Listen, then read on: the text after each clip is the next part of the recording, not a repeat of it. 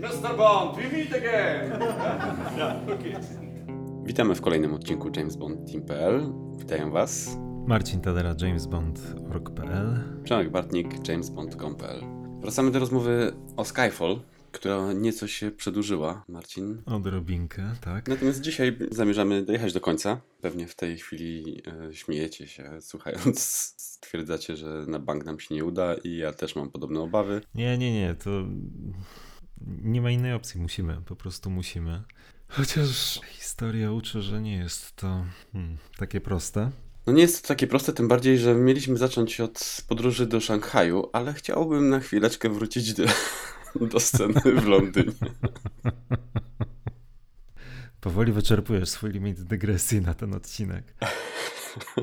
No więc omówiliśmy sobie obraz e, Williama Turnera. Odrobinę różniła się nasza interpretacja tej, tej sceny. Ja bardziej, mm, o ile dobrze pamiętam, już nie pamiętam tej końcówki.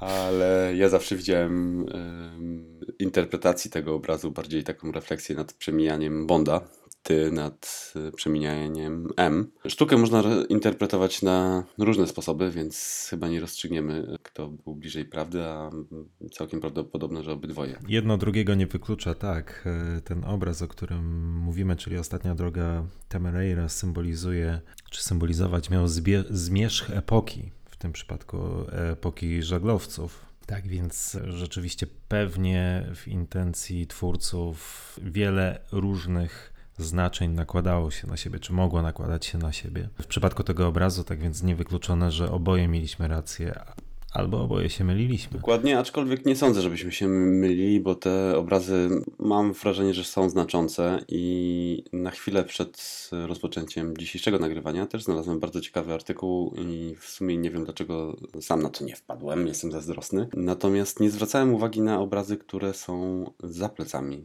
Jamesa IQ, a to też jest ciekawa sprawa, bo szczególnie jeden z nich, namalowany przez Josepha Wrighta, nazywa się Eksperyment z ptakiem w pompce powietrznej. Przedstawia jakichś ludzi skupionych nad eksperymentem i jakiegoś naukowca. Obraz jest za plecami Q, więc y, to też jest, myślę, że takie małe nawiązanie do postaci Q. -hmm. A sam obraz jest y, uważany za mistrzostwo światła i cienia, co też myślę, że Robert Dickens jest to taka pewna analogia do, do jego osoby. Fajna sprawa. Ja uwielbiam takie, takie smaczki. Tak, fajna sprawa, ciekawa interpretacja. Nie podejmuje się rozstrzygnięcia tego, czy masz rację, czy nie. Natomiast no, kiedyś już przy innej okazji wyraziłem swoje zdanie, że nie wierzę w zbiegi okoliczności czy w przypadki w filmach i na planach filmowych, i jest całkiem spora szansa, że nie ma przypadku w tym, że ten konkretny obraz w kadrze się znalazł. Tak więc, no, fajne. Okej, okay, zapamiętuję. Ja też i teraz już mogę spokojnie udać się do Szanghaju. Który to jest punkt z Twoich notatek? Słuchaj, 31. Zostało 83. To są już, słuchaj, tylko takie tam. Takie punkty, żeby tylko pamiętać fabułę, słuchaj. Na pewno przejdziemy przez nie szybko.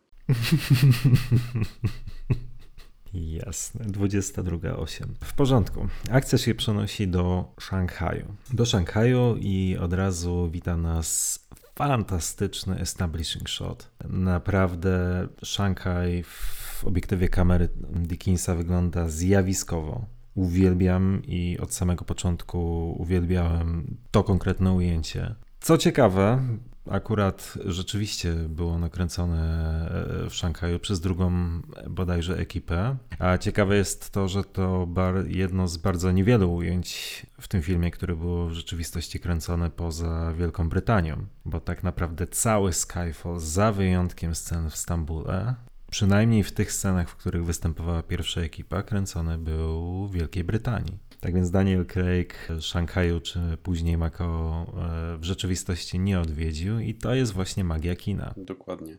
I na próżno szukać tego basenu, w którym pływa na szczycie wieżowca, bo tak naprawdę ten budynek też znajduje się w, w Londynie i, i ten basen, więc jeżeli chcielibyście popływać jak James, to nie ten kierunek. Kupujcie tańszy bilet do Londynu nie ma sensu przepłacać. Szanghaj jest przereklamowany.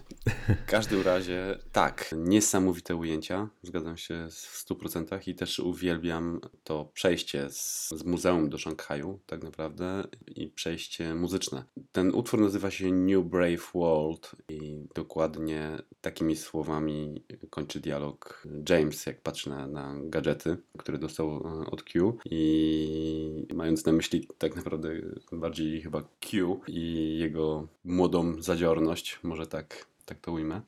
E, Świetny utwór, świetna muzyka, świetne zdjęcia. My jesteśmy w Szanghaju i widzimy sceny tak naprawdę, z których powstało pierwsze zdjęcie, e, jakie zobaczyliśmy ze Skyfall. Nie wiem, czy pamiętasz, jak siedzi Nie. nad, e, nad basenem.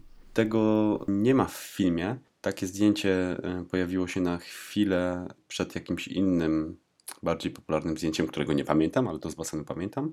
Natomiast y, o ile dobrze gdzieś ostatnio przeczytałem, to to była pomyłka. Ktoś opublikował to zdjęcie, a to nie to miało być y, pierwszym zdjęciem, które zostało zrobione z planu. Pierwsze miało być chyba właśnie chwilę później w Szanghaju, jak y, trzyma Waltera. Nie wiem, czy, y, czy to pamiętasz. I chyba, nawet nie wiem, czy nie w rękawiczkach. Tak, tak, w rękawiczkach, o których z całą pewnością musimy porozmawiać za chwilkę. Mhm, Dokładnie. Natomiast y, te zdjęcia na basenie też są bardzo fajne. Super krótkie, ale James nieźle płynie i przenosi. I, Mhm. I wygląda na zmęczonego. Tak, wygląda na zmęczonego cały czas. Cały czas. Ja tylko jeszcze chciałem powiedzieć a propos. Nie wiem, czy chcesz to nagrać ponownie, czy tak zostawić. Natomiast on chyba nie mówi e, New Brave World, tylko Brave New World. I to jest raczej do powieści Nowy Wspaniały Świat Huxleya. Takiej antyutopijnej nieco książki. O kurczę. Ale to jest detal oczywiście. Natomiast dałbym sobie rękę odciąć, że to jest Brave New World i dlatego właśnie w takiej Mhm. kolejności te słowa padają, bo to jest no, tytuł, tytuł powieści Huxleya. No spoko. Zajebiście. Dzięki, nie wiedziałem. No dobra. Skaczemy z basenu do baru. Z basenu do baru, gdzie Bond ma genialny strój. Jezu, jak to, jak to nazwać? Outfit. Genialny Outfit. Świetną stylówkę. Ma na sobie czarny swetr. Mhm, Wydaje mhm. mi się, że jest czarny.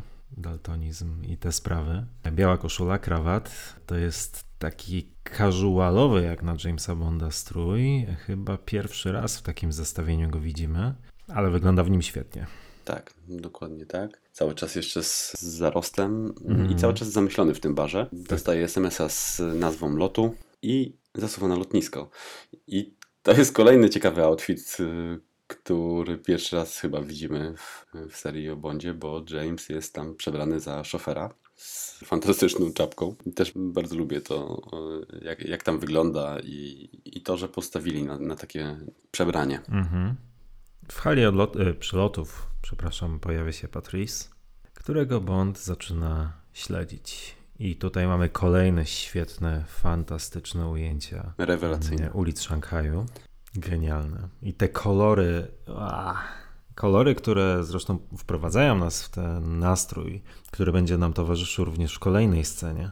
Coś fantastycznego. Naprawdę Dickens, mówili, mówiłem o tym, mówiliśmy o tym wielokrotnie w poprzednim podcaście jeszcze wielokrotnie z pewnością wspomnimy w tym i w kolejnym, ale no to jest jego praca nad tym filmem to jest, to jest maestria. A to jest właśnie ciekawe, czy wiesz w 100% czy to zrobił Dickens? E, nie, myślę, że wręcz, że prawie na pewno tego nie zrobił Dickens, natomiast no myślę, że pod jego kierunkiem nawet zdjęcia realizowane przez drugą ekipę pewnie były, Mhm. były realizowane, bo no jednak te, te, te ujęcia wprowadzające myślę, że kompozycyjnie muszą być spójne z resztą filmu. Mhm, I są, i są, tak więc nawet jeśli on sam e, nie był obecny wtedy na, na planie, czy przy realizacji tych konkretnych ujęć wprowadzających, no to, to myślę, że było to wszystko za jego radą, błogosławieństwem i przy jego wskazówkach realizowane. Mhm, masz stuprocentową rację. Natomiast tak, te ujęcia wyglądają fenomenalnie. Jest tam ta, takie olbrzymie, taki węzeł y, na jakiejś autostradzie, czy tam wie, przy wjeździe do, Mhm. do tego Szanghaju. Tak. To jest e, niesamowicie to wygląda z lotu ptaka. Ale też same te e, ujęcia zaraz za samochodem śledzącym Patricia też e, rewelacyjne te kolory, ten Tak. niebieski tam do, dominujący przede wszystkim. Wow. Tak. I podjeżdżamy pod budynek. Patrice wchodzi do, do budynku. James na początku chyba e, sprawdza swoją broń. I lubię tę scenę. Nie wiem do końca, czy się cieszy, z, e, bo tam jest taki jego uśmiech i nie wiem, czy spowodowany samym e, tym gadżetem. Pewnie trochę, trochę tak. Ale po części też lubię o tym myśleć, że cieszy się powrotem do akcji. Natomiast jego mina, mina zmienia się za chwilę, kiedy Patrice e, zabija ochroniarza. I James już przełącza się w tryb bojowy Tak. Dobrze powiedziane. i rusza za, za Patricem. I to jest kolejna scena, którą absolutnie uwielbiam. Jak za winkla podgląda Patrisa wsiadającego do, do windy, winda rusza, a James biegiem rzuca się, odbija się od tego słupka i łapie się windy. Też przy mega fajnej muzyce. I ten, ten skok jest dla mnie rewelacyjny. Uwielbiam ten moment. Mhm. Ten moment tą kamerę. Tak. Tam jest zastosowany efekt komputerowy, bo tak naprawdę jak winda rusza z nim wiszącym, no to to jest, jest dołożony kaskader tam komputerowo. O. W sumie rzadko na to zwracam uwagę, E, ale ostatnio, e, ostatnio tak stwierdziłem, że to chyba jest. Ale no, CGI. masz na myśli jeszcze to ujęcie, mm, powiedzmy, z tym szerokim planem, tak? Czyli Tak, z szerokim nie planem. jak Bond y, wisi Mhm, mhm. pod, czy, czyli ujęcie z nad jego głowy, tylko ten szeroki plan taki. Tak, to, to wcześniejsze jak sk- skacze, łapie się windy i tam jest taka Aha. e, z, jakby z daleka kamera obserwuje tą windę z, z wiszącym Jamesem. To nie jest kaskader, tylko Mhm. komputerowo nałożony gość. Świetna muzyka przy tym. Z takiej powolnej, lekko wprowadzającej napięcie, naraz jest takie uderzenie i wprowadzenie w akcję. Super. Tak, zgadzam się. Zresztą cała, cała ta scena jazdy windą i Bonda uwieszonego pod dźwigiem jest y, fantastyczna, ponieważ y, no, z jednej strony widzimy tutaj Bonda, który w pewnym momencie już zaczyna e, ewidentnie zdradzać oznaki wyczerpania fizycznego. Musi się puścić jednej, jedną ręką, nie wiem jak ten gest określić, rozluźnić mięśnie mm, i to wprowadza taki dodatkowy element suspensu, który rzeczywiście w tej scenie zagrał świetnie i zagrał świetnie również dlatego, że świetna Mhm. rzeczywiście w tej scenie jest muzyka. Właśnie ten suspen, suspens podkreślająca, a tak więc tutaj nie mam, nie mam uwag. Mhm.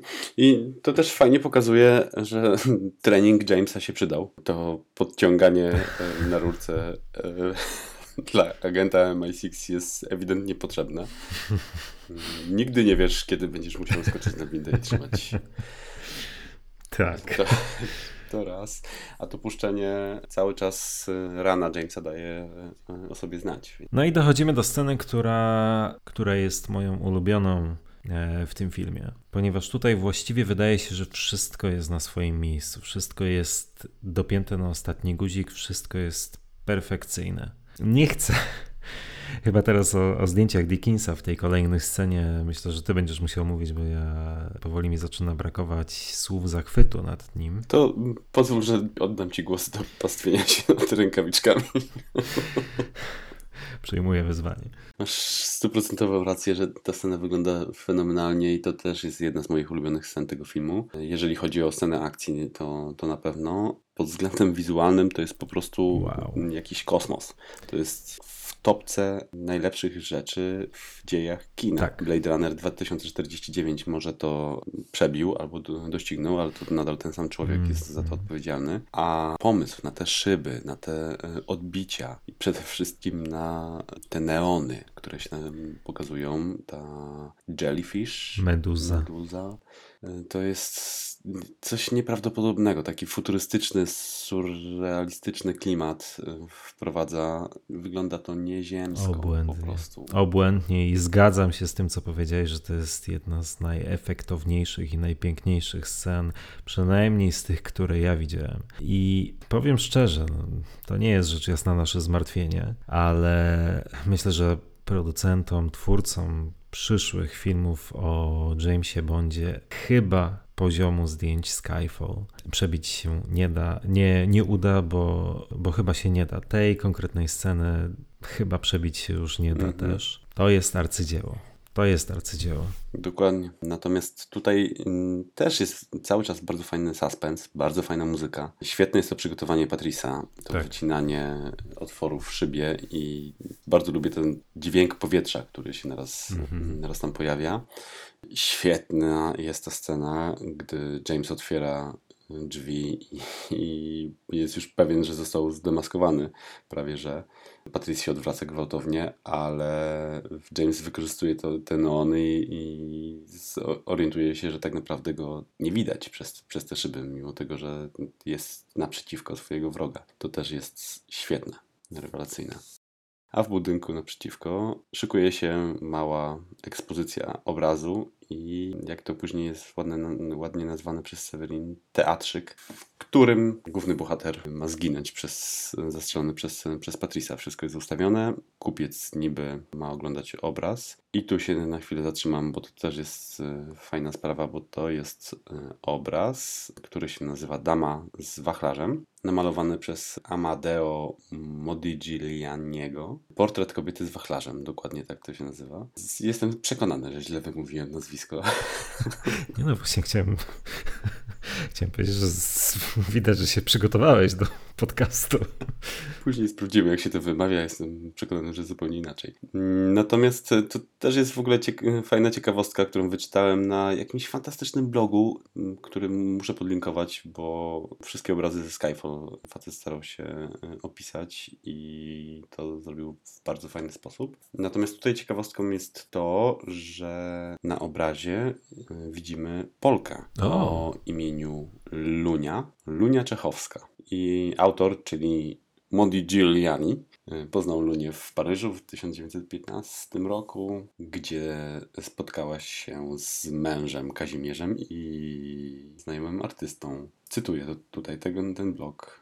I Amadeo, lśniony urodą kobiety, podszedł do stolika czechowskich i przedstawił się, szybko zaprzyjaźnił się z małżeństwem, które wielokrotnie potem wspierało artystę. I w 1916 roku namalował pierwszy portret Luni, a w ciągu czterech lat pozowała mu jeszcze kilkanaście razy. Portret Kobieta z wachlarzem powstał rok przed śmiercią malarza, gdy zdobył on już pewne uznanie, w czym pomógł mu inny Polak, Polak poeta i marszant Leopold Zborowski. Super ciekawostka. No proszę. Świetna historia. Dokładnie. Nie miałem o tym zielonego pojęcia. Ja też dowiedziałem się jakieś 29 minut temu, bo to 27 minuta naszego podcastu. Y, natomiast drugą ciekawostką, y, którą już pewnie wszyscy znają, już o niej mówiliśmy, ale też bardzo, bardzo lubię ją wspominać, to jest taka, że ten obraz w 2010 roku został skradziony, mm -hmm. czyli dwa lata przed premierą Skyfall i to też jest bardzo fajne nawiązanie choćby do Doktora No i Księcia Wellingtona, o którym y, rozmawialiśmy w y, jednym z poprzednich podcastów. A propos, oglądałem ten film Duke no. o kradzieży tego obrazu, całkiem, całkiem fajna komedia. Mm, bez szału, ale, ale spoko. Nawiązanie do Bonda jest na samym końcu, więc musisz nawet chyba po napisach.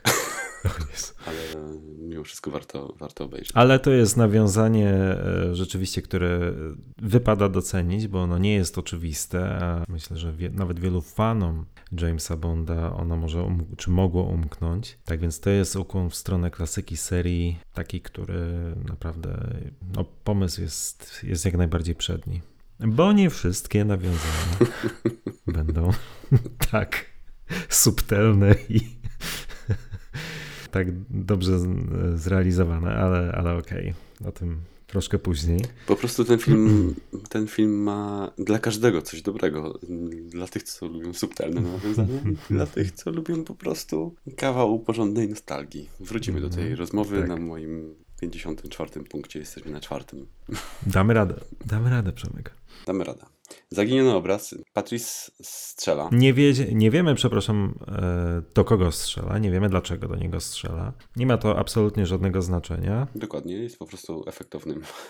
Nie, nie, nie, żeby, żeby nie chcę być źle zrozumiany. Tutaj akurat rzeczywiście to e, nie mam niczego złego na myśli, to nie jest złośliwość. Fajnie, że to jest taki skrót filmowy, myślowy, który rzeczywiście on nie wymaga tutaj wprowadzenia czy nadawania tej scenie żadnego backstory. Po prostu Bond obserwuje płatnego zabójcę w akcji e, i tyle. I to nam w zupełności wystarcza, nam jako widzom.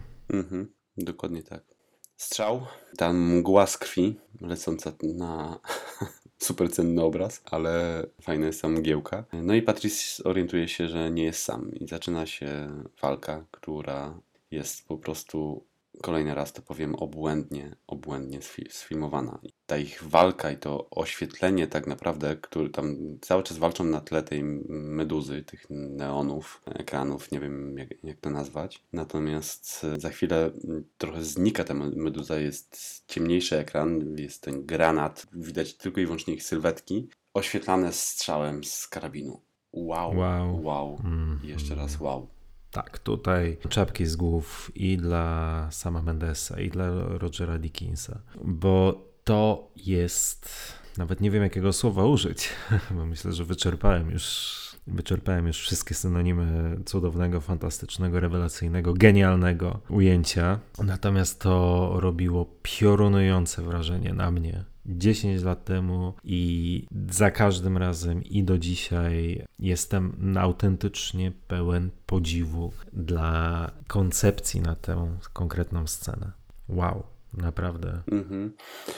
Bardzo lubię połączenie kina artystycznego i kina akcji. I zarówno Mendes, jak i Dickens, tak mi się wydaje, znaczy Dickens na pewno, ale Mendes ma też chyba taki dryk trochę do, do tego, bo przychodzi mi na myśl jeszcze jeden z swoich ulubionych filmów, o których y, wspomniałeś wcześniej, czyli Droga do zatracenia. I tamta scena w deszczu to jest też coś, nad czym byśmy się rozpływali bardzo podobnie. A w scenach akcji jest to zazwyczaj niespotykane.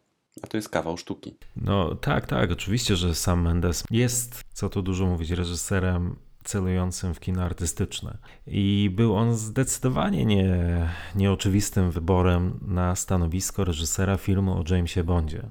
Zresztą my chyba nie przytoczyliśmy anegdoty, skąd w ogóle on się znalazł na planie e, filmu o Bondzie. Poprawnie, jeśli się nie mylę. Chyba o tym nie wspominaliśmy. Nie, dawaj to. Mamy czas. Ale w telegraficznym skrócie, bo to rzeczywiście jest dosyć ciekawa historia, mianowicie mm, Daniel Craig w swoim czasie, ty kiedyś o tym wspominałeś, występował e, z Hugh Jackmanem na, na Broadwayu w jednej ze sztuk. Na przyjęciu urodzinowym Hugh Jackmana, będąc już bardzo wyraźnie pod wpływem alkoholu, e, Daniel Craig po prostu zaproponował zapytał sama Mendesa, czy przypadkiem nie chciałby wyreżyserować filmu o Bondzie, mając w pamięci to, jak e, z jak mieszanymi uczuciami przyjęte zostało Quantum of Solace i wiedząc, że no nie do końca ten film, e, historia tego filmu potoczyła się tak, jak sobie by wszyscy życzyli. Tak więc zapytał, spytał Mendesa na tym przyjęciu, podkreślam, będąc wyraźnie pod wpływem alkoholu, czy nie chciałby podjąć się reżyserii filmu o Bondzie, a Mendes powiedział, że jasne, czemu nie.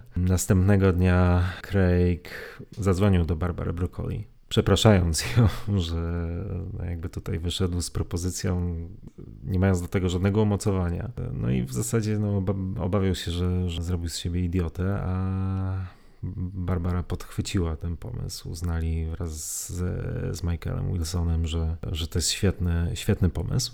No i, i w ten oto sposób Mendes został mm, reżyserem Skyfall. I wracając do tego, że jest on uważany za artystę, za reżysera filmów aspirujących do miana artystycznych, to nawet Michael Wilson podobno w pewnym momencie spytał go, dlaczego artysta albo ktoś, kogo kariera związana jest z produkcją poważnych filmów, chce zrobić film o Bondzie. I Mendes podobno odparł mm, bez zastanowienia, że Bond to poważny film. I taką refleksję przeczytałem przy tej okazji, że wydaje się, że Mroczny Rycerz był filmem, który wiele zmienił w branży. I okazało się nagle, że, że wielkie kino akcji może, może mierzyć się z trochę bardziej poważnymi i, i złożonymi kwestiami. I myślę, że to jest ten moment, w którym tego typu reżyserzy doszli do wniosku, że ten taki podział na blockbustery i, i, i kino artystyczne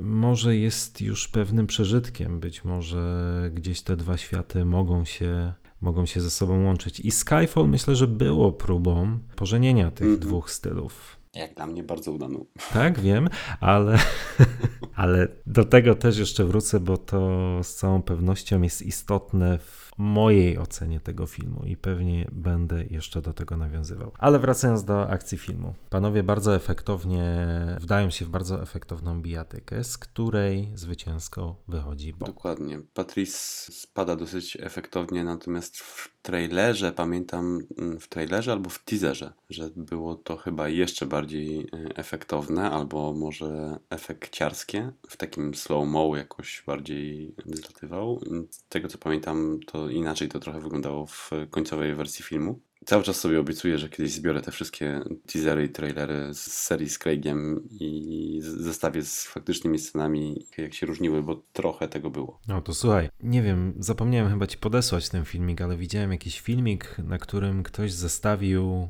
kwestie wypowiadane trailerach do No Time to Die z tymi samymi kwestiami, które padają w filmie. I to są mhm. kompletnie inne. kompletnie inny sposób wypowiedzi, zupełnie inaczej wypowiedziane te kwestie dialogowe. A mówię o tym dlatego, że mnie to nigdy nie uderzyło. Ciekawe jest to o tyle, że przecież no, te filmy rozbieraliśmy i trailery, i filmy rozbieraliśmy na czynniki pierwsze, także już bardziej się nie da. Trailery również omawialiśmy bardzo szczegółowo w podcaście. A mimo to dopiero ten filmik uświadomił mi, jak bardzo różnią się te same kwestie, które były wykorzystane w trailerach, a które potem pojawiają się w ostatecznej wersji filmu. Tak więc szok, naprawdę szok. Ale okej, okay. Patrice spada. Jeszcze zanim spada. Jeszcze, nie? Okej, okay, dobrze. To lubię jak e, Craig krzyczy te swoje teksty, które tak naprawdę później słyszymy dokładnie te same słowa wypowiadane, gdy mierzy do szczura w e, Spectre. Czyli jeszcze druga sprawa. Dokładnie. Dobra. Dobre. Dokładnie zadaje mu te pytania, o które prosiła M. Czyli y, James, jak dostaje z, y, z zadanie wyśledzić Patrisa, to jest Terminate Him za Ronsona, a później i, dowiedz się, dla kogo pracuje i kto ma listę. I on rzuca, zanim spadnie Patrice, Who do you working for? A później Who's got the list? I spada.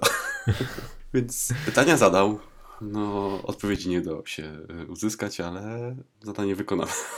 Ale można powiedzieć, że to nie jego wina, bo rzeczywiście no, zrobił wiele, żeby Patrisa, żeby wyciągnąć od niego te informacje, ale Patrice spada, ponieważ nie tyle wyślizguje się z rąk Bonda, co yy, ściąga pod wpływem Wyślizguje jego ciężaru. się z rąk Bonda, koniec. Chciałbyś. Nie ma tak dobrze, ponieważ e, w każdym filmie, w każdym filmie oczywiście są pewne błędy i niedopatrzenia i, i Skyfall nie jest tutaj wyjątkiem, natomiast ten, ten błąd, o którym za chwilę powiemy jest e, tak o tyle ciekawy, co na swój sposób chyba niewyobrażalny, bo jak, jak do tego mogło dojść? No bo tak, Patrice spada, ponieważ Bond, trzymając e, Patrisa, ma założoną rękawiczkę i ta rękawiczka pod wpływem uwieszonego, ciężaru uwieszonego Patrisa wyślizguje mu się z ręki i przez to Patrice spada.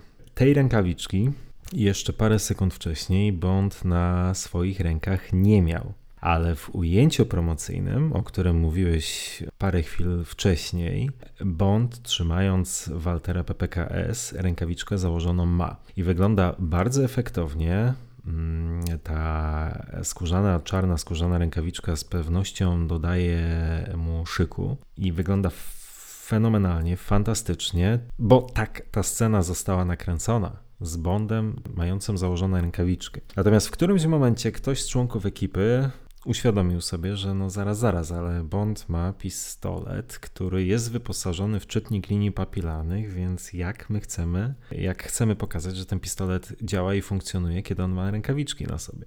W związku z tym, no rzeczywiście przyznano temu komuś rację, a rękawiczki zostały wymazane we wcześniejszej części tej sceny, zostały wymazane komputerowo.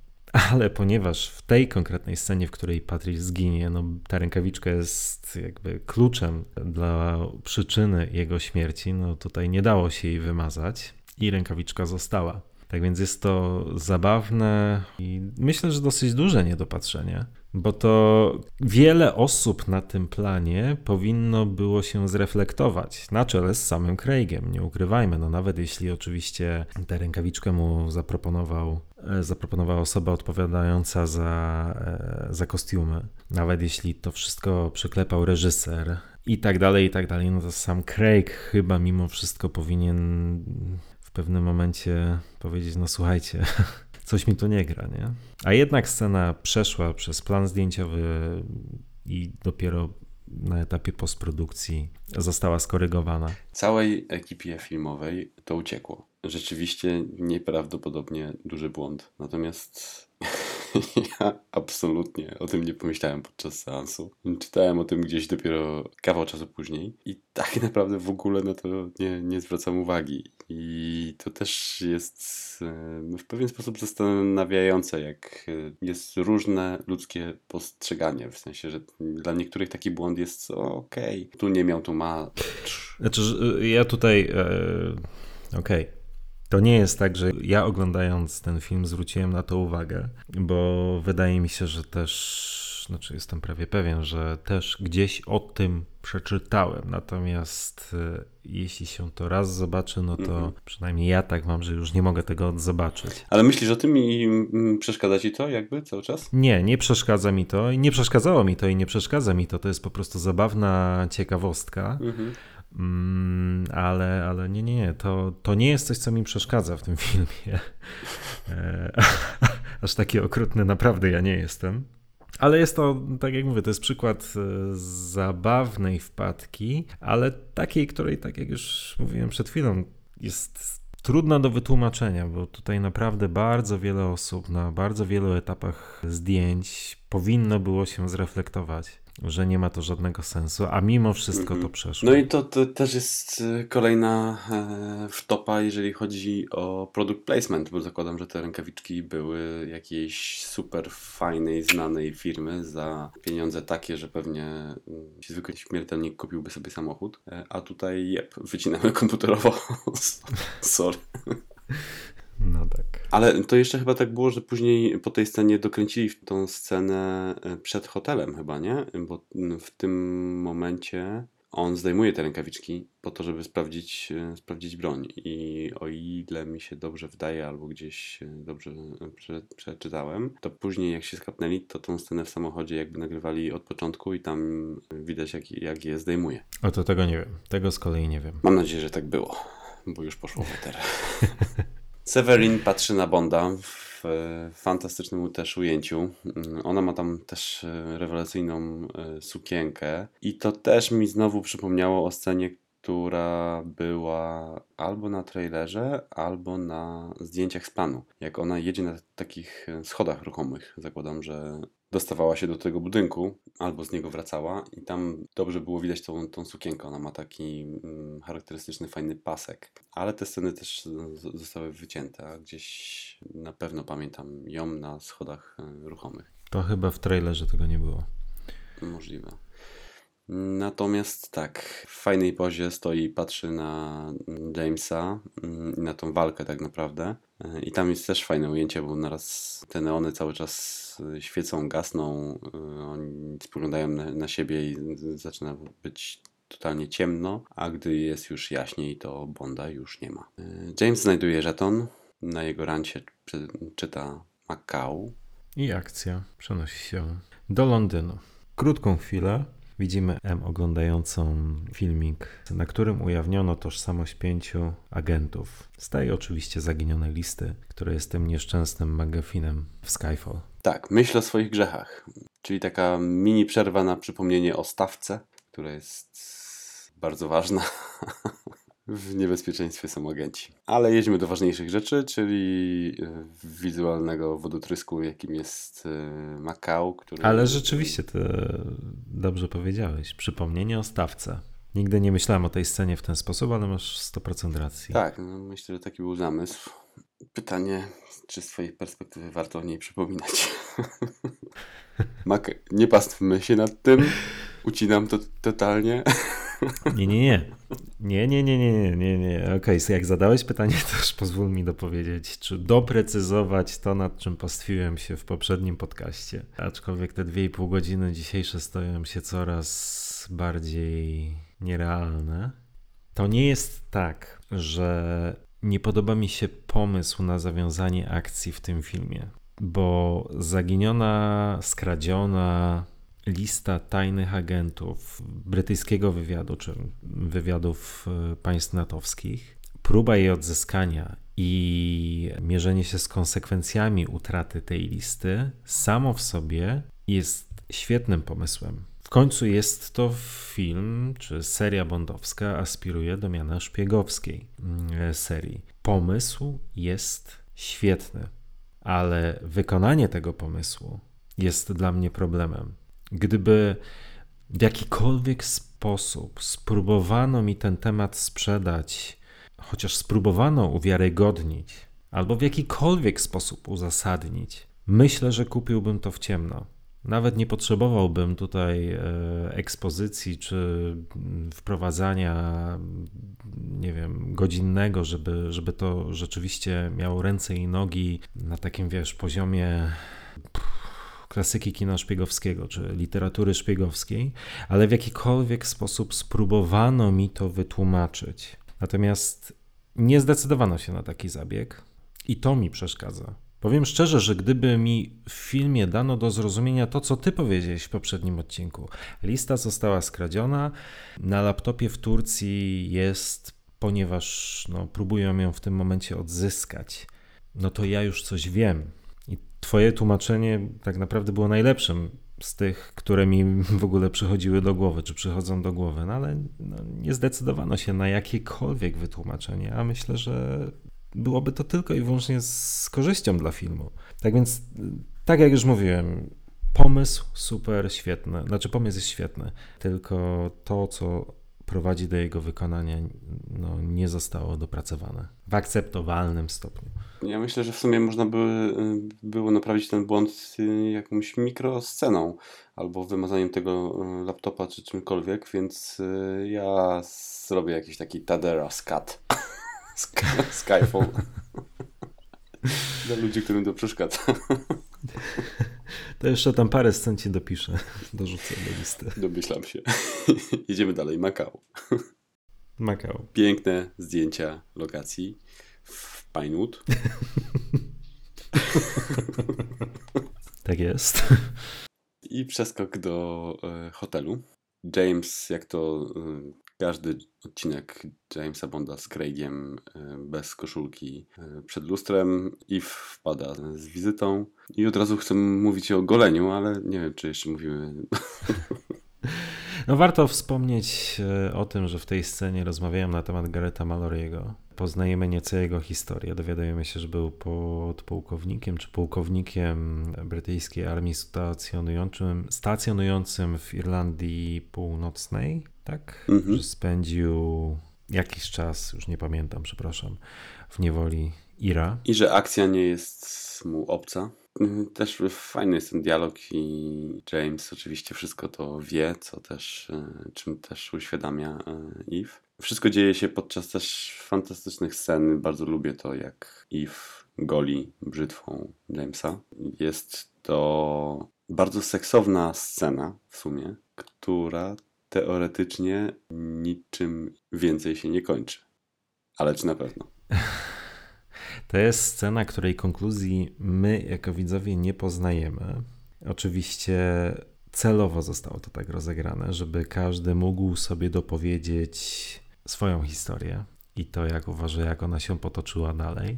Obstawiasz którą stronę? No więc no to jest mega ciekawe, bo tak naprawdę ostatnio też widziałem nawet na Twitterze chyba w Bond Community jest też mocno podzielone e, pod względem interpretacji tej sceny i wiele osób e, uważa, że coś między nimi było. James Bond and Friends podcast, tam też są różne zdania na ten temat. Ja zawsze myślałem i odbierałem tą scenę tak, że tam niczego między nimi nie było. O. Może bardziej przez pryzmat y, wcześniejszych relacji Jamesa i, i Moneypenny w wcześniejszych filmach. Y, Natomiast ostatnio, przy ostatnim seansie y, zrzuciłem to pytanie mojej partnerce i otrzymałem odpowiedź, że oczywiście, że coś między nimi było i o tym, że o tym mówi ta, ta scena i szczególnie o tym też mówi cięcie i kolejna scena, w której po cięciu od razu mamy fajerwerki. To jest. Które są. To jest. Jakby nie było analogią. Um... Wiadomo. Ale to jest ciekawa uwaga, rzeczywiście, z fajerwerkami. Mhm. Natomiast ja też skłaniam się raczej ku tej tezie. Nie wydaje mi się, żeby to był ten sam kaliber e, flirtu, jakiego byliśmy świadkami w przypadku Connerego, Lazenbiego, Mura i tak dalej, i tak dalej, mhm. gdzie to był rzeczywiście taki mm, przyjacielski flirt e, biurowy, można było odnieść takie wrażenie, w którym pewnych granic nie przekraczano. Mhm, mhm. I wydaje się, że obie strony miały tego świadomość. Nie traktowały na serio tego flirtu. Natomiast okoliczności, w jakich Bond i Moneypenny znajdują się w e, Skyfall, no trudno określić mianem przyjacielskiego flirtu biurowego. E, ponieważ, ponieważ dystans między tymi dwiema postaciami jest bardzo, bardzo wyraźnie skrócony. No i też okoliczności przyrody są również nieco inne. Tak więc nie, nie, to dla mnie to, to nie jest to nie jest ten sam kaliber. Nie, na pewno, to pod tym I- względem się zgadzam. To nie jest ten kaliber. I oczywiście Mendes i spółka chcieli, żebyśmy pozostali w niepewności i żeby każdy mógł sobie dopowiedzieć, e, co zaszło lub nie zaszło między Bondem i Moneypenny. Natomiast e, no to, to z całą pewnością jest znaczne, znacznie skrócenie, znaczne e, skrócenie dystansu między tymi dwiema postaciami i, i no tutaj tak się nie zachowują koledzy i koleżanki z pracy. Chyba, że trafiłem do złej pracy. Tak, w ogóle, o ile dobrze wy- wyczytałem właśnie w książce Paula Duncana, to Mendes y, tak poinstruował aktorów, żeby grali tak, jakby zaraz miało coś być. Natomiast cięcie od razu było jakby y, w planach i chciał to pozostawić wyobraźni widzów. I w mojej wyobraźni Eve się broni przed wdziękiem Jamesa e, i lądują później w kasynie. Mimo tych, e, przepraszam, fajerwerków, e, które są za chwilę. Nie no, okej, tutaj wiadomo, że tego nie rozstrzygniemy. Zaprosimy kiedyś sama Mendesa, spytamy go o to. Aczkolwiek e, zaczyna się kolejna scena i za chwilę może wrócimy do e, omówienia tego, jak ona wygląda. Natomiast kontynuując wątek z Moneypenny, to tam jest też mm, mega fajne nawiązanie do tego wieczoru, mm, jak oni zaczynają gadać do siebie przez słuchawkę.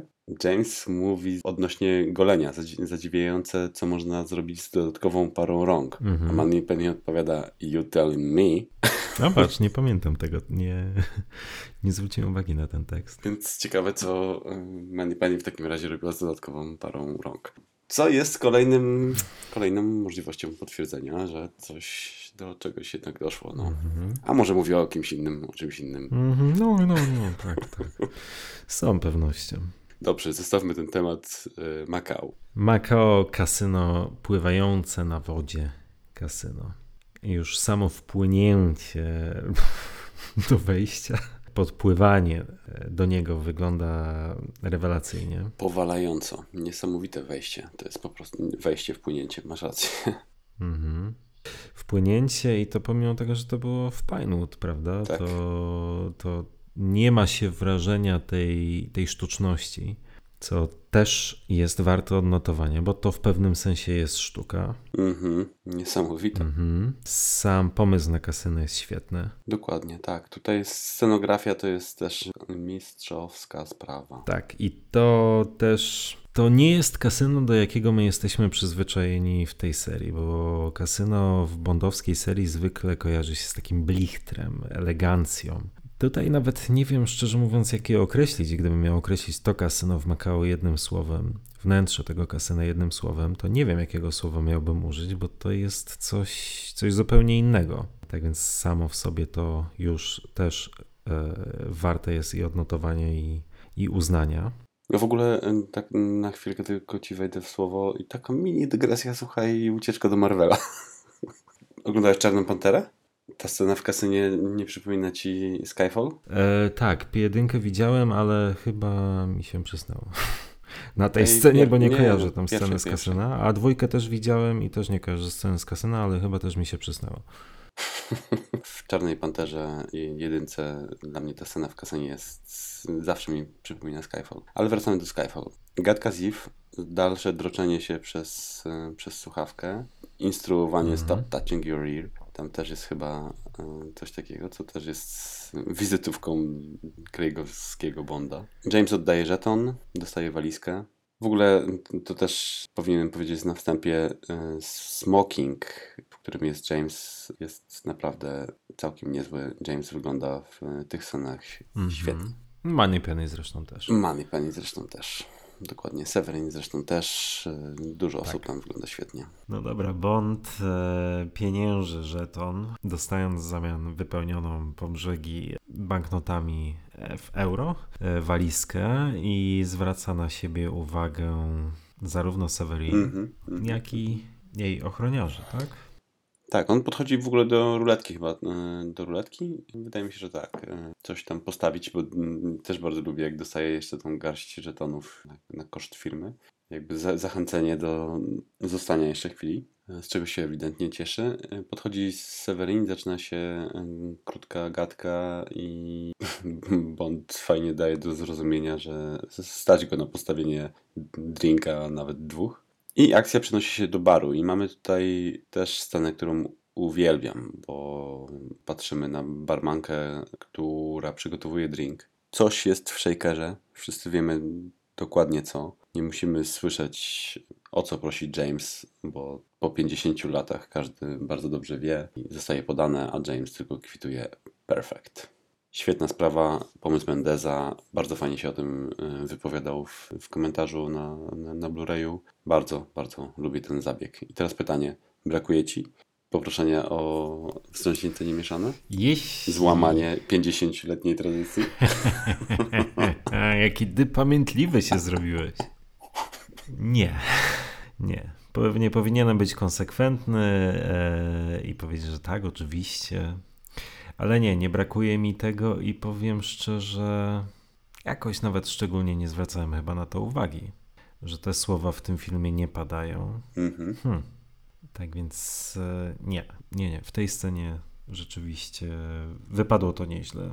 Okej, okay, może rzeczywiście jestem niekonsekwentny, ale cholera, no rzeczywiście, nie, nie pomyślałem, nie, jakoś nie, nie, nie poskładałem do kupy, że, skoro w tej scenie on nie zamawia wódki martini wstrząśniętej, niezmieszanej, no to w późniejsz, na późniejszym etapie filmu już tego też nie robi, ale być może właśnie dlatego mi to nie przeszkadzało za pierwszym razem, no bo wtedy jeszcze nie było, znaczy inaczej to jest, mam nadzieję, że to jest połowa filmu już, czy jeszcze nie? Za, załóżmy, tak, tak. Cholera miał jeszcze, miał jeszcze całe, całą godzinę, żeby tego, ten koktajl zamówić. E, natomiast na Gunbara było wiadomo, że jeśli nie ma go na początku, no to, to już nie będzie otwierał tego filmu. No dobra, ale nie, mimo wszystko nie wychodzi to źle, mm, wręcz... Nie, nie, nie, wręcz przeciwnie. Przeciwnie, mhm. dokładnie. Bardzo, bardzo fajnie, yy, fajny pomysł. I przechodzimy do dialogu z Severin, który jest też, jak każdy dialog w tym filmie, yy, jest bardzo, bardzo dobry i ja bardzo lubię, jak Bernice e, gra tutaj. E, ona gra przerażoną. E, wychodzi jej to całkiem, całkiem dobrze. Mm, fajny jest ten dialog, te jej gesty, drżąca ręka. później jest typowe też dla Craigowskiego Bonda rozpracowywanie osoby, z którą, z którą rozmawia. Fajne, no lubię ten dialog. Tak, ja lubię ten dialog, teraz lubię ten dialog i przy okazji po raz kolejny muszę posypać sobie, sobie głowę popiołem, ponieważ jak zapewne pamiętasz, miałem bardzo dużo zastrzeżeń do postaci Severin, zarówno do samej postaci, jak i do gry aktorskiej, która była w tej scenie przynajmniej trochę chyba zbyt teatralne jak na mój gust i być może odrobinkę przeszarżowana. Natomiast rzeczywiście w, przy, tej, przy tych ostatnich seansach e, spojrzałem na, na postać Severin w nieco inny sposób i przyznaję, że przez lata byłem w błędzie. Tak, to jest bardzo to jest dobrze napisana postać, która jak na tak stosunkowo niewiele miejsca i czasu ekranowego, jakie dostała, zaznaczyła swoją obecność w filmie. I może nawet nie tylko w filmie, co w całej serii, bo jest w niej coś wyjątkowego. Historia, jaką jej napisano, jest jest ciekawa, jest, jest na swój sposób tragiczna. Natomiast no rzeczywiście myślę, że jak na tak krótki czas ekranowy, inaczej przedstawić się jej nie dało. Czyli trzeba było dużo dopowiedzieć, nie mając możliwości pokazania tego wszystkiego. I e, faktem jest, że ja wolę ją w innych scenach niż w tej konkretnej, ale, ale przyznaję, że przyznaję się do błędu w ocenie tej postaci. Mhm. Jedno jeszcze, do czego chcę nawiązać w tym dialogu, to ja lubię, jak ona tam gra. Robi to dosyć fajnie, charakterystycznie i tak jak powiedziałeś, jest to zapamiętywalne. Natomiast zdaję sobie też sprawę, że to, w jaki sposób ona tutaj gra, e, przenosi się też na kolejne sceny. I tak naprawdę, mm, gdyby ona nie grała aż tak wielkiego przerażenia, gdyby tą sceną nie zbudowała takiego klimatu y, wokół, tragicznego też klimatu wokół siebie, swojej osoby i swojej historii, to może też późniejsze wydarzenia na ekranie przychodziłyby niektórym trochę łatwiej. Ale no, do, do tego też za chwilę, za, za chwilę mhm. dojdziemy. Ja zgadzam się z Tobą, natomiast jeszcze, bo pochwaliłeś generalnie ten dialog, to ja też jeszcze tylko chciałem zwrócić uwagę na, w moim zdaniem, istotny element tej, tej sekwencji dialogowej. Kiedy oni rozpoczynają rozmowę, teraz pewnie wykoślawię te słowa, ale postaram się przedstawić jej, ich sens. Severin zwraca się do Bonda słowami, że w dość śmiały sposób wkroczył pan na scenę naszego małego dramatu. Na co Bond odpowiada, czyżbym nadmiernie skomplikował fabułę, a Severin na to odpowiada, od czasu do czasu każdy, każdy z nas potrzebuje pewnego twistu, czyli twist, czyli e, jak to się mówi po polsku? To już jest, słuchaj, polski wyraz. Fabularnego twistu. Ja nie wiem, czy to nie jest czystym przypadkiem takie delikatne przełamywanie czwartej ściany, bo normalni ludzie w ten sposób ze sobą nie rozmawiają. I to jest tak wyraźna analogia do sztuki filmowej, że nie wierzę, że się pojawiła w tym scenariuszu przypadkiem. Nie wiem, czy to jest ukłon scenarzystów w kierunku scenarzystów i mruganie okiem, czy wręcz w kierunku widza, dając im do zrozumienia, że rzeczywiście Skyfall będzie starało się tę fabułę nieco zagmatwać, być może w stopniu większym niż widzowie są przyzwyczajeni w tej serii. Natomiast no, jest to moim zdaniem pewne przełamanie czwartej, e, czwartej ściany. Mhm. No, w sumie tak naprawdę nigdy w tym dialogu tego nie, nie wyłapałem. Fajnie, fajna inter interpretacja i następnym razem skupię się na nim chyba bardziej. Szczególnie, że w tym filmie często mamy do czynienia takim podwójnym tekstem, skierowanym trochę w film, trochę, trochę y, do widzów, więc jak najbardziej.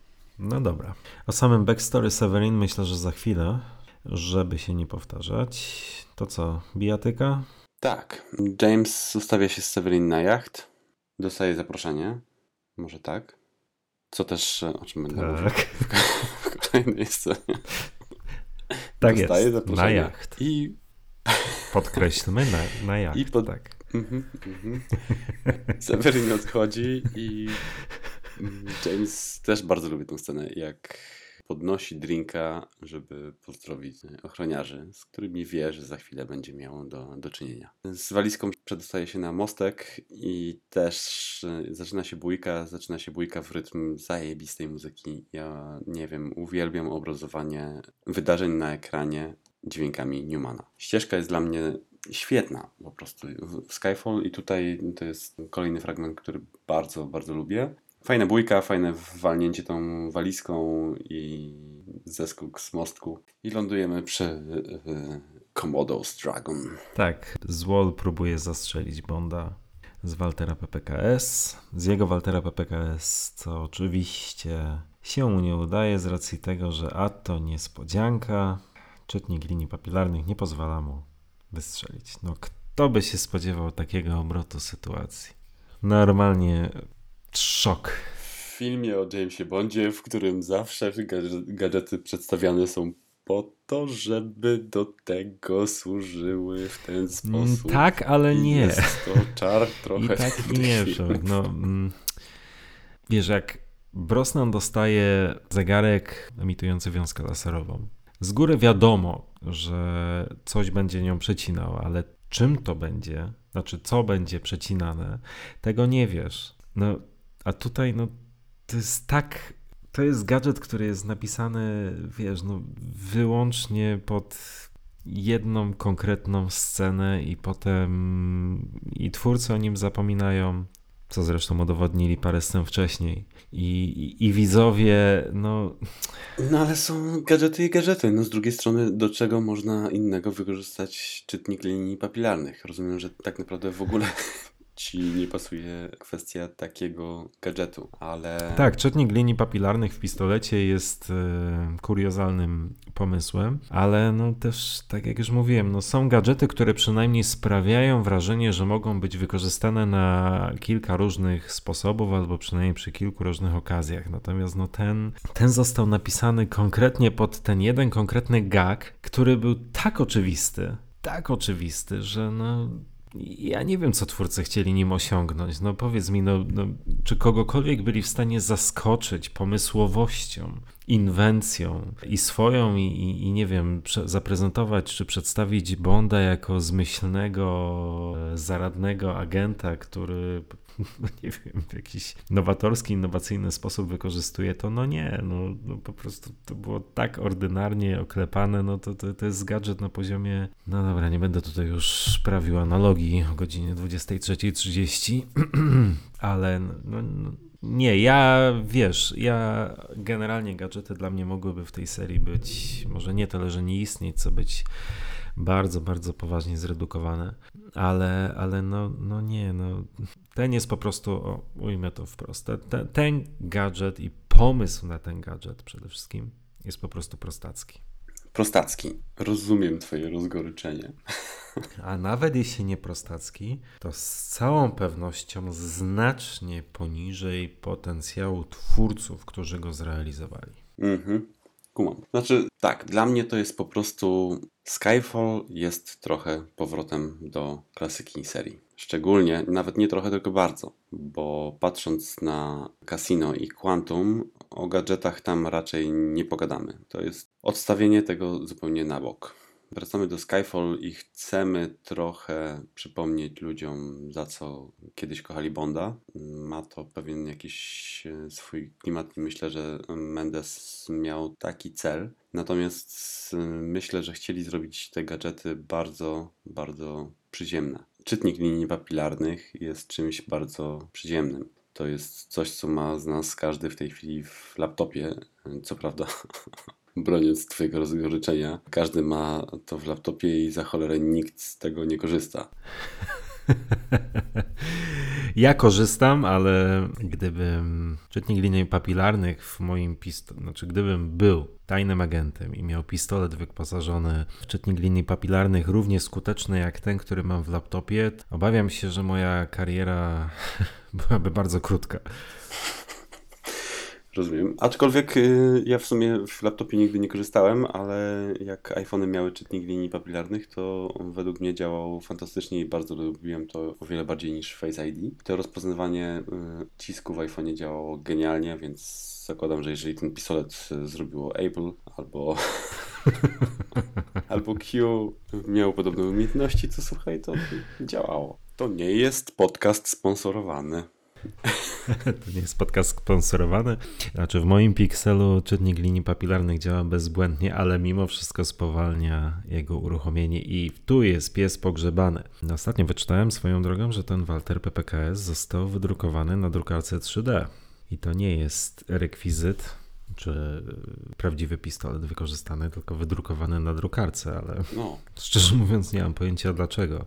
Oprócz tego, że rzeczywiście PPKS wydaje się, czy według mnie, z tego co wiem, jest dużo rzadszym e, pistoletem i w znacznie mniejszej liczbie egzemplarzy wyprodukowanych niż, niż PPK klasyczny. po prostu mieli mega problem z zamontowaniem tych specjalnych światełek i upchnięciem baterii, więc pot- potrzebowali, słuchaj, takiej Nie wiem. Muszę kupić drukarkę 3D w takim razie. I teraz wreszcie mam powód. Dobrze, e, to tak. Wiemy, że w kontekście gadżetu się mm, nie zgodzimy. Ja go nie bronię, natomiast nie narzekam na niego. Lubię tą kwestię. Nie uważam, żeby to było coś godnego uwagi, natomiast lubię to, że to jest prosty gadżet. Czy on ma dużo sensu? Pewnie nie ma. Zgadzam się z Tobą. Natomiast nie jest niczym wymyślnym, nie jest laserem, który nie chciałbym widzieć e, u Craiga, o tak. A czytnik jest dla mnie czymś takim normalnym, powiedzmy. Mhm. Dlatego nie mam nic przeciwko, o tak. Mhm. A ta scena jest po prostu humorystycznym gagiem, który w miarę działa, ja się zawsze uśmiecham, nie irytuję się wtedy myśląc o, o, o gadżecie, tylko w miarę dobrze przy tej scenie spędzam, spędzam czas. Tym bardziej, że za chwilę mamy też kolejne nawiązanie do klasyka serii i jednego z ulubionych filmów e, sama Mendeza chyba, Live and Let Die, gdzie Roger skakał po krokodylach. Tutaj James dzięki smokowi z komodą wydostaje się z, z pułapki, a przeciwnik zostaje pożarty. Tak, i tutaj też lubię tę reakcję Craiga, widzącego i próbującego być może zwrócić uwagę swojego adwersarza na to, że ku, ku niemu zbliża się właśnie smok z komodą. Mhm. Fajna jest jego mina. Dokładnie. Craig w ogóle y, jest świetny w tego typu minach. Bardzo lubię tą jego mimikę i takie komediowe zagrania. James wydostaje się z, z papki. Też bardzo to lubię, kiedy pomaga mu Eve. Kolejny raz by zginął. Ale to też wszystko zgodnie z planem. Kurwa, przez ciebie po prostu przestanę lubić ten film. Tadera. Koniec podcastów. Znajdź sobie kogoś innego. Nie poddawaj się, nie poddawaj się. Dobrze, nie, żartuję. Naprawdę lubię tą scenę. Kiedy James się wydostaje, e, okazuje się, że jest drugi wróg, ratuje go Moneypenny i James typowym dla siebie tekstem, typowym dla, szczególnie dla wcześniejszych filmów z serii, e, rzuca jakieś fajne teksty typu postaw na, na czerwone, a odchodząc kwituje Circle of Life. Mhm. No dobrze, przechodzimy do sceny odrobinę kontrowersyjnej. Odrobinę kontrowersyjnej, ponieważ jej akcja rozgrywa się na e, łodzi, o której wcześniej wspominała Severin. Widzimy Severin, która zostaje poinformowana przez członków załogi, że e, za chwilę będą odcumowywać i odpływać. No i teraz trzeba tę scenę, myślę, dopowiedzieć. Co my widzimy? Widzimy, że Severin na pewno liczy na to, że Bond pojawi się na łodzi. A wiemy o tym, ponieważ Dwa na kieliszki szampana. stole tak, stoją dwa kieliszki szampana, które mają swoją wymowę, ale jaką, no to każdy myślę, że dopowie sobie na swój sposób. Owszem, Severin wydaje się być rozczarowana tym, że statek odpływa, a Bonda na nim nie ma. A przynajmniej tak jej się wydaje. Z tym się zgadzam. I za chwilę widzimy ją pod prysznicem i Wbija prysznic wbija James. Już nagi. Ehm. Jedni zapewne powiedzą, że no tak, to jest typowo bondowskie. I w pewnym sensie mają rację.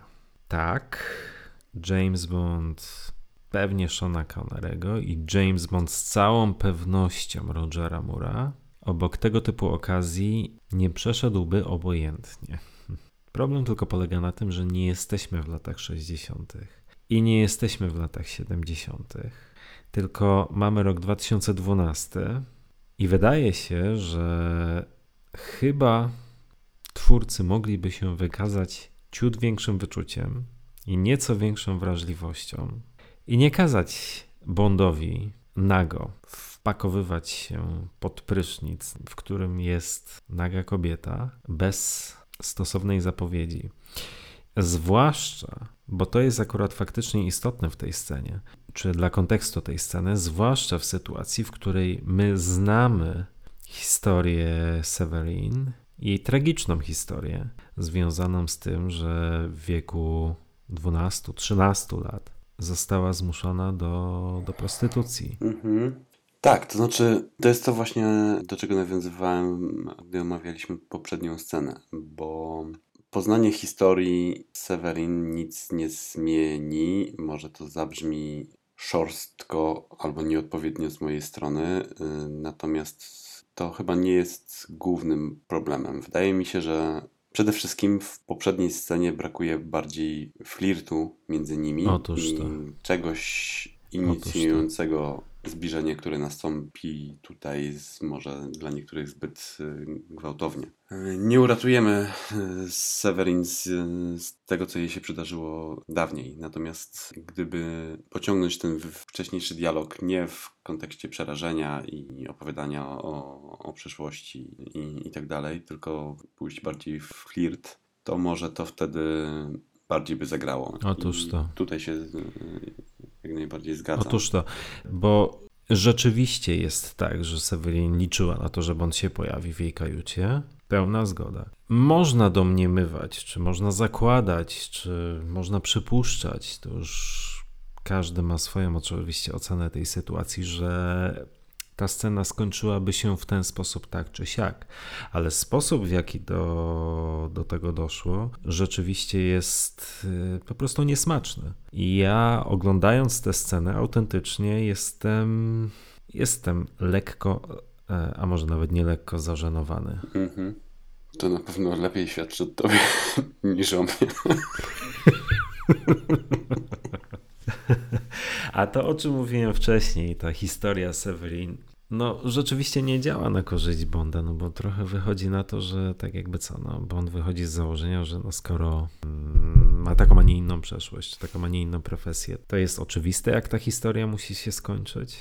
Nie bronię. Mm, Faktycznie dużo ludzi ma z tym problem i dałeś najlepsze uzasadnienie, jakie można dać. Tak, no na pewno brakuje w tej scenie czegoś, yy, żeby to zagrało lepiej. Tak, tak. Ja nie twierdzę, że tak ta scena się e, nie powinna była skończyć, tylko tak jak słusznie mówisz, powinno być jeszcze coś pomiędzy. Powinna być wyartykułowana albo przynajmniej bardzo wyraźnie dorozumiana. Po prostu pokazany ten flirt, którego tam nie ma. Mhm, dokładnie. Jeszcze zanim przejdziemy do kolejnej sceny, to przypomniało mi się jedno, nie wiem czy mówiłem o tym, chyba mówiłem o tym w naszym pierwszym podcaście, ale ten gość, który wchodzi do kajuty Severin, informując, że zaraz odpływają, e, mega się śmieje razem z moją Weroniką, bo e, on dla mnie wygląda identycznie jak Marcin Gortat. I zawsze mówimy o Gortat. No tak. No ale okej. Przenosimy się do kolejnej sceny, do Londynu tym razem. E, Jest to bardzo krótka scena, w której Mallory i M obserwują egzekucję agenta, jednego z agentów natowskich. Mhm. Trochę na myśl przywodzi Mrocznego Rycerza, przynajmniej mnie ostatnio. W Mrocznym Rycerzu jest chyba podobna scena z zabójstwa Jokera, tylko bardziej brutalna. Może. Mhm. Taka mini dygresja, przepraszam. No, tych nawiązań do Mrocznego Rycerza jeszcze z całą pewnością będzie kilka w tym filmie. I dopiero teraz przenosimy się na pokład łodzi. Mhm. zmierzającej na, jak się okazuje, Zarządzaną przez Silwę wyspę. Hashima. To też ciekawe, bo tam nigdy ekipa nie dotarła. Mamy tam CGI i tak naprawdę nałożoną wyspę, zdjęcia wyspy przed płynący jacht. Natomiast te sceny mm, płynącego jachtu były nagrywane zupełnie gdzie indziej, a ekipa na samą wyspę nigdy nie dotarła i to, co widzimy na wyspie za chwilę też będzie tylko i wyłącznie kwestią czarów w Pinewood, Mhm. co jest też fantastycznym zabiegiem kinematografii. Tak, natomiast te czary w Pinewood rzeczywiście były bardzo skuteczne, ponieważ ja jestem zachwycony scenografią w tej scenie. I w ogóle, że po raz kolejny się entuzjastyczny, entuzjastycznie wyrażę o Skyfall, jestem zachwycony pomysłem na, na tę wyspę. Zarówno realizacją, której wyrazem jest m.in. scenografia, ale samym pomysłem na wyspę jako taką, historią tej wyspy, o której Severin opowiada Bondowi, o tym, jak jej mieszkańcy zostali, w jaki sposób zostali z tej wyspy przepędzeni, hm, zmuszeni do ucieczki, przekonani do ucieczki, właściwie chyba to jest najlepsze określenie, przez Sylwę. To jest bardzo ciekawa historia, bardzo fajna historia, fajnie pomyślana historia i historia, która jednocześnie buduje tę postać. Mam na myśli oczywiście Sylwę. Tak więc na tym etapie jeszcze jestem jak najbardziej na tak. Tak, i ten pomysł jest też e, o tyle ciekawy, że jest praktycznie zaczerpnięty z prawdziwego życia, bo ta wyspa naprawdę istnieje, naprawdę jest opuszczona i naprawdę wygląda tak upiornie. I tam, o ile dobrze pamiętam, w latach 70.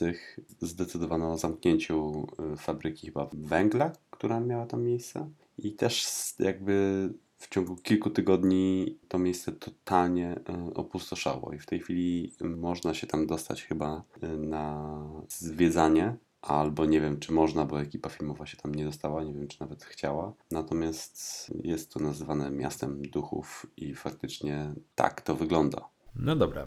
Pierwsze spotkanie Bonda z Sylwą. I zanim do samego spotkania przejdziemy, to ponownie chciałbym zachwycić się scenografią, ponieważ też pomysł na miejsce, w którym e, ta scena będzie się rozgrywała, też jest naprawdę fajny, fajnie wykonany. Bo zakładam, że to są te prowizoryczne jakieś serwery i szafy crossowe. No, Mhm. powiedzmy, że sobie mogą poradzić bez klimatyzacji, ale dobra, dobra, nie, nie ma to znaczenia. Wygląda to bardzo, efek, e, bardzo efektownie i naprawdę scenografia w tej scenie jest e, świetna. Tak, i to jest 70 minuta filmu.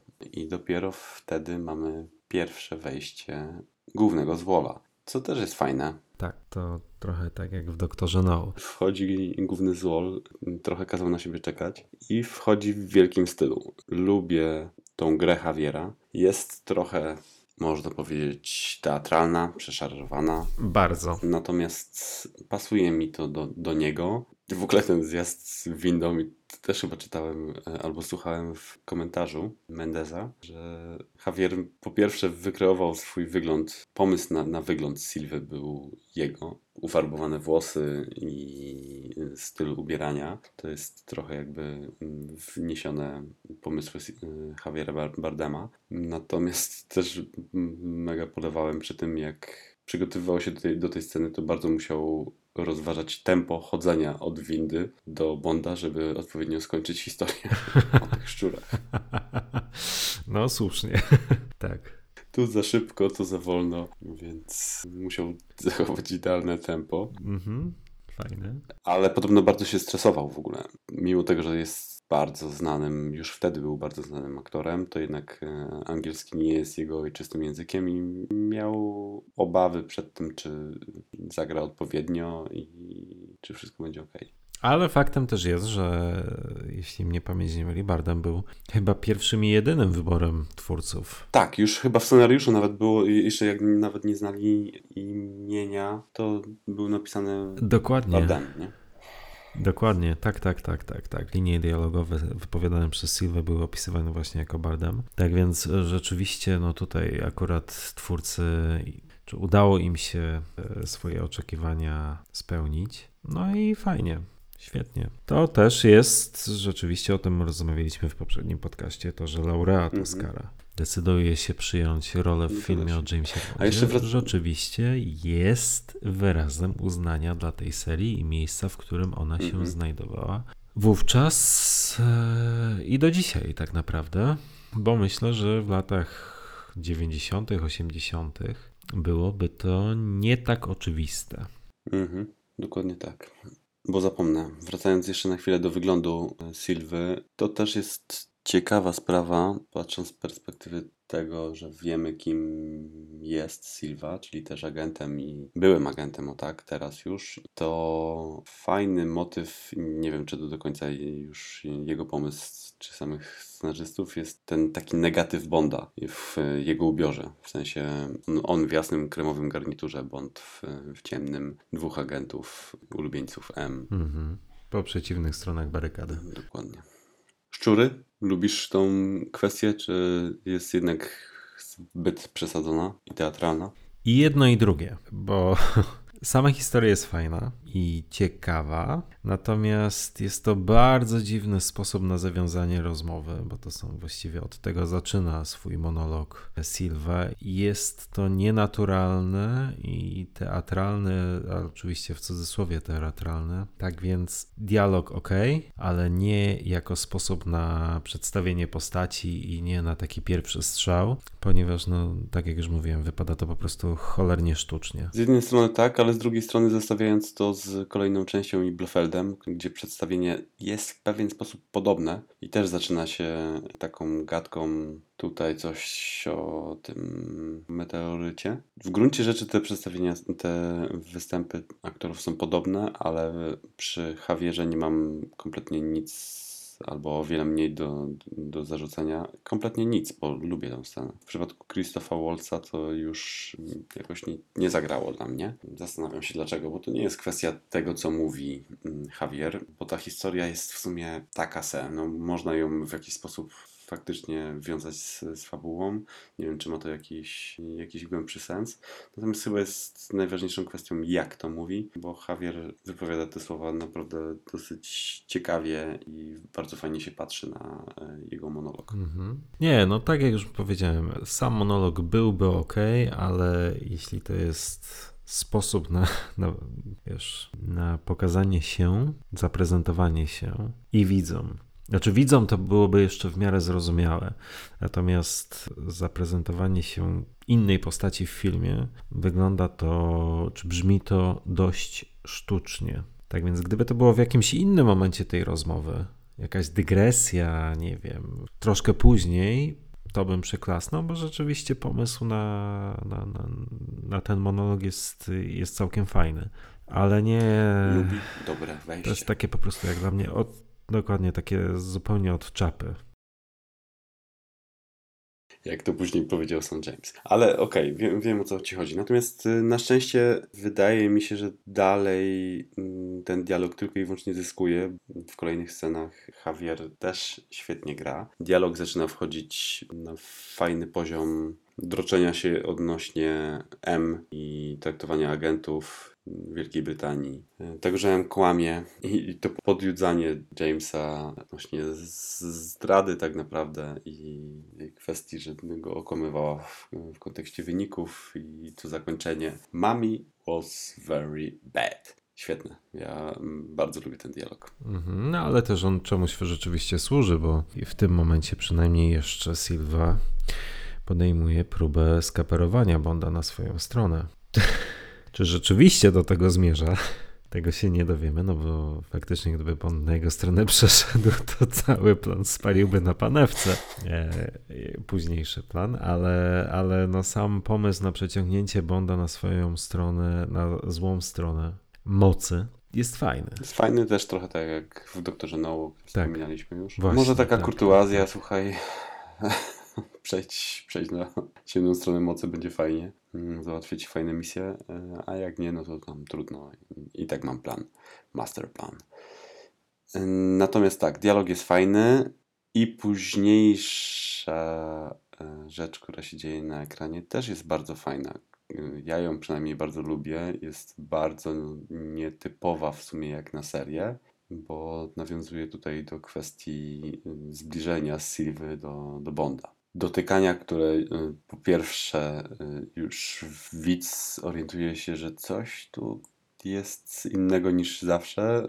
Sam James też nie ukrywa zaskoczenia miną w pewnych momentach i też zresztą mówi, czy na pewno chodzi ci o M. I to jest też bardzo fajny, bardzo fajny tekst. Natomiast kończy się też rewelacyjnie i ze strony Craiga, w sensie Bonda, kiedy odpowiada, dlaczego myślisz, że to mój pierwszy raz. I ze strony Javiera, który gra tutaj też rewelacyjnie. Jak mówi, o Mr. Bond, świetne. Bardzo lubię ten pomysł na tego typu scenę. Ja nie mam z tą sceną żadnego problemu. Wydaje mi się, że dla niektórych osób było, była ona w pewnym sensie kontrowersyjna. Tak przynajmniej ja to zapamiętałem. Natomiast no, jak dla mnie to jest... Ja w sumie nie pamiętam, ale kontrowersyjne ze względu na znaczy, to, że... Kontrowersyjne, znaczy może... Nie, dobra. Może źle się wyraziłem. Wydaje mi się, że nieproporcjonalnie dużą uwagę skupiono na tej scenie, która, no umówmy się, nie jest kluczowa. Bo geneza tej sceny chyba to jest taki. Może mroganie do widza okiem to nie jest dobre określenie, ale, ale ta scena chyba nie miała być w zamyśle jak i czymś, czymś nad czym należało, należało się skupić.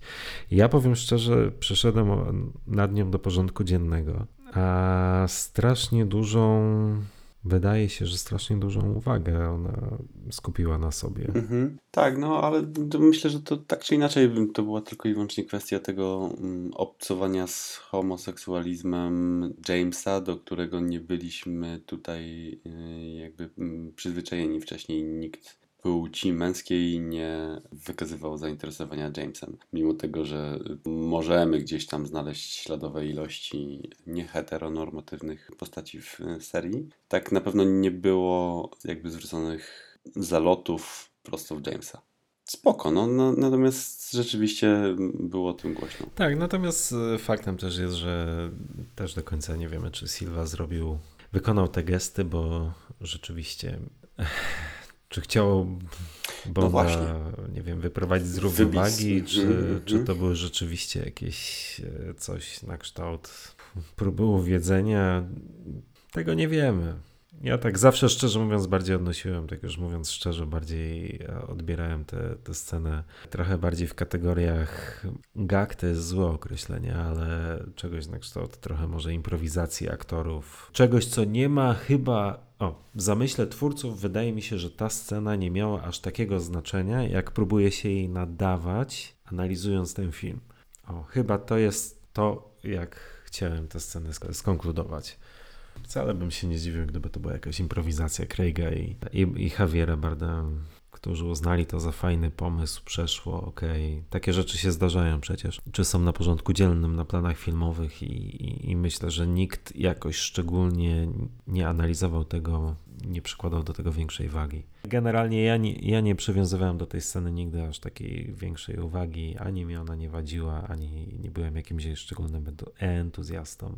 Po prostu była ok, fajnie, coś innego, coś nowego, ale dla mnie to był zawsze bardziej gag niż deklaracja intencji twórców. Tak. Zgadzam się i gag całkiem fajny, bo pamiętam, że śmiałem się, byłem trochę zaskoczony tym i podobała mi się ta scena. Dobra, Natomiast e, właściwie, jeśli rzeczywiście trzymać się wersji sugerowanego homoseksualizmu Silver, to rzeczywiście i można w tym się dopatrywać pewnego nawiązania do powieści, kolejnego pewnego nawiązania do e, powieściowego człowieka ze złotym pistoletem, w którym Scaramanga też jest uważany za homoseksualistę. Co prawda z powodów, o których być może lepiej dzisiaj już nie wspominać, bo z tego co pamiętam, tam analitycy MI6 e, sugerują, że nie umie gwizdać. Jak powszechnie wiadomo, tak przynajmniej pisze Fleming, geje nie potrafią gwizdać.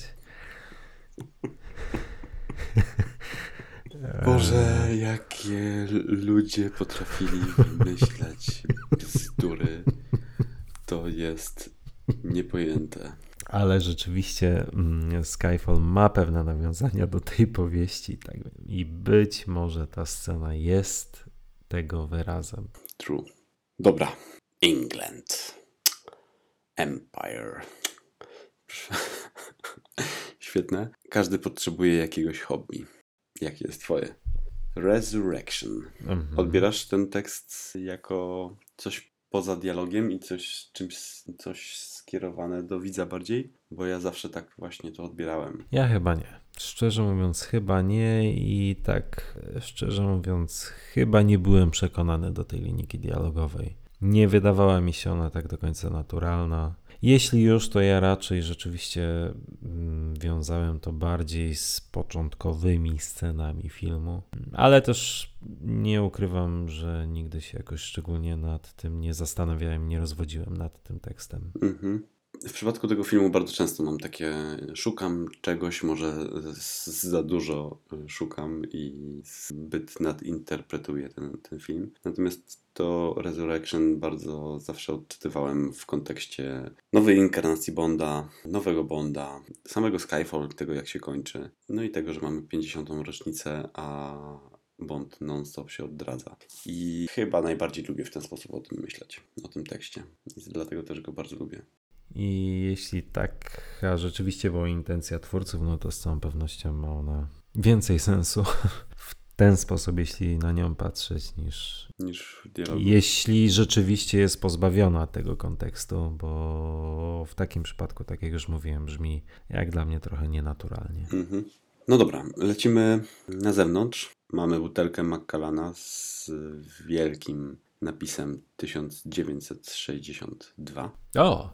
Takim wielkim, że nigdy na niego nie zwróciłem uwagi. 4K polecam. W Tak. każdym razie rocznik tej whisky jest y, jak przystało na 50. rocznicę filmu uwydatniony na maksa, y, co też jest fajne. Mhm. Tak, to jest fajny smaczek. No i mamy Severin. Dziwną zabawę, którą wymyśla Silva. Strzelnica z Severin w roli głównej, y, whisky na, na głowie, Bondowi drży ręka, ale chyba pudłuje specjalnie. Natomiast Silva zabija Severin dosyć brutalnie, co kończy się też mało subtelnym tekstem szkoda dobrej whisky. Mhm. I tutaj mam twórcom za złe, że nie rozpisali tej sceny lepiej, bo uznając tragizm sytuacji Severin i jej historii, e, myślę, że należało jej się nieco więcej współczucia ze strony Bonda niż to, co gra Craig w tej scenie. I to jest niefajne. True, zgadzam się. Natomiast muszę się przyznać, że za pierwszym razem jak oglądałem ten film, zresztą kilka kolejnych również i w sumie nadal. Nie bronię tego tekstu, ale mm, późniejszy tekst, na przykład z Radio, e, który też jakby kontynuuje nieprzejmowanie się tym, co się stało przed chwilą, to na mnie, jako na widzu, wywołał to, co miał wywołać w zamyśle twórców, czyli tak naprawdę gag i śmiech, a nie mm, skupianie się nad tym, co stało się z Severin. I myślę, że taki był po prostu zamysł twórców, że to była trochę po prostu nieważna postać gdzieś tu obok. Natomiast rzeczywiście, zastanawiając się nad tym, jest to nie- niefajne, niesmaczne i nie fair. Mhm, jest nie fair i tragiczna śmierć postaci z tak smutną historią, obrócona w gag, jak dla mnie po prostu świadczy o braku wyczucia. Nie mówiąc już o tym, że Bond tak naprawdę zamiast po śmierci Severin zareagować, rozbrajając oprawców, mógł to równie dobrze zrobić parę chwil wcześniej, bo nic się szczególnego nie zmieniło. On tak jak był przed egzekucją Severin e, na celowniku Zwola, tak był i chwilę później. No, szkoda, szkoda Severin, tym bardziej, że tutaj akurat ona rzeczywiście, ten jej wzrok, smutek i przerażenie, rzeczywiście w jej oczach widać. Mhm. Zgadzam się. No ale dobra, jedźmy dalej. James rozwala Marcina Gortata i ekipę niższych koszykarzy. Następuje kolejny gag z wykorzystaniem następnego gadżetu, radio, kolejnego przyziemnego gadżetu, bardzo przyziemnego, jakim jest mini, mini nadajnik. helikoptery pojawiają się nad głowami. James chwali się nowym wynalazkiem Q, radio i przenosimy się do szklanej celi.